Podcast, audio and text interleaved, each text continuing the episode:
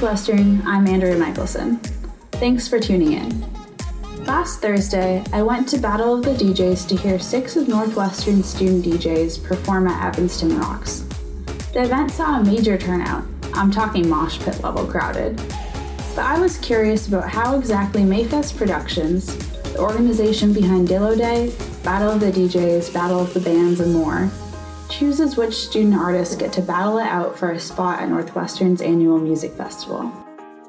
We sort of like score them and talk about them based off technique in terms of like DJing and transitioning. This is Jake Montgomery, a Weinberg sophomore and member of the Mayfest programming committee. We talk about how well it represents the Northwestern community as a whole.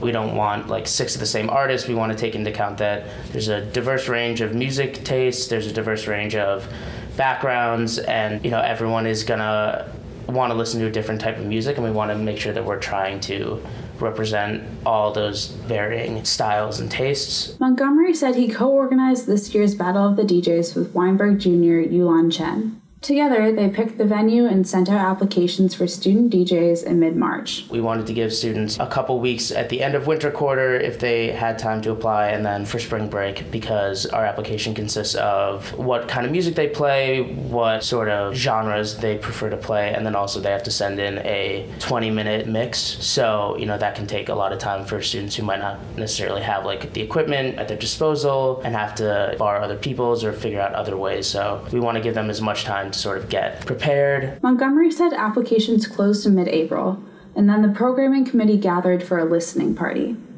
He also said 22 DJs applied, so the committee faced some tough choices. We also take into account like crowd participation, so like do we think that a crowd is going to like be engaged? Are they going to want to stay for the entire act? Are they going to be dancing? Are they going to be like engaged with the DJ? Ultimately, communication junior Caroline Hughes who goes by the stage name Luminosity, was able to get the crowd going.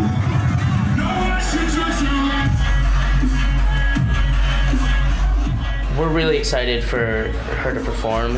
Her set really got the crowd engaged at Thursday's event. She plays a lot more of trap and EDM, similar to last year's winner, EJ3, and also like professional DJs that we've had in the past TOKiMONSTA and Gramatik.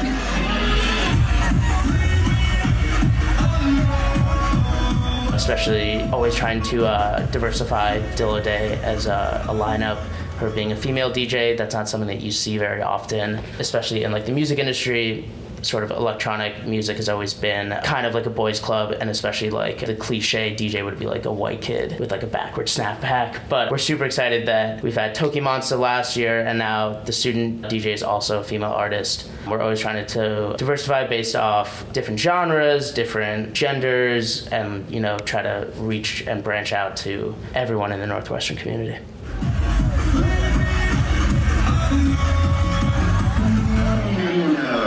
If you like what you're hearing, you can check out Luminosity's set at Dillo Day on June 1st.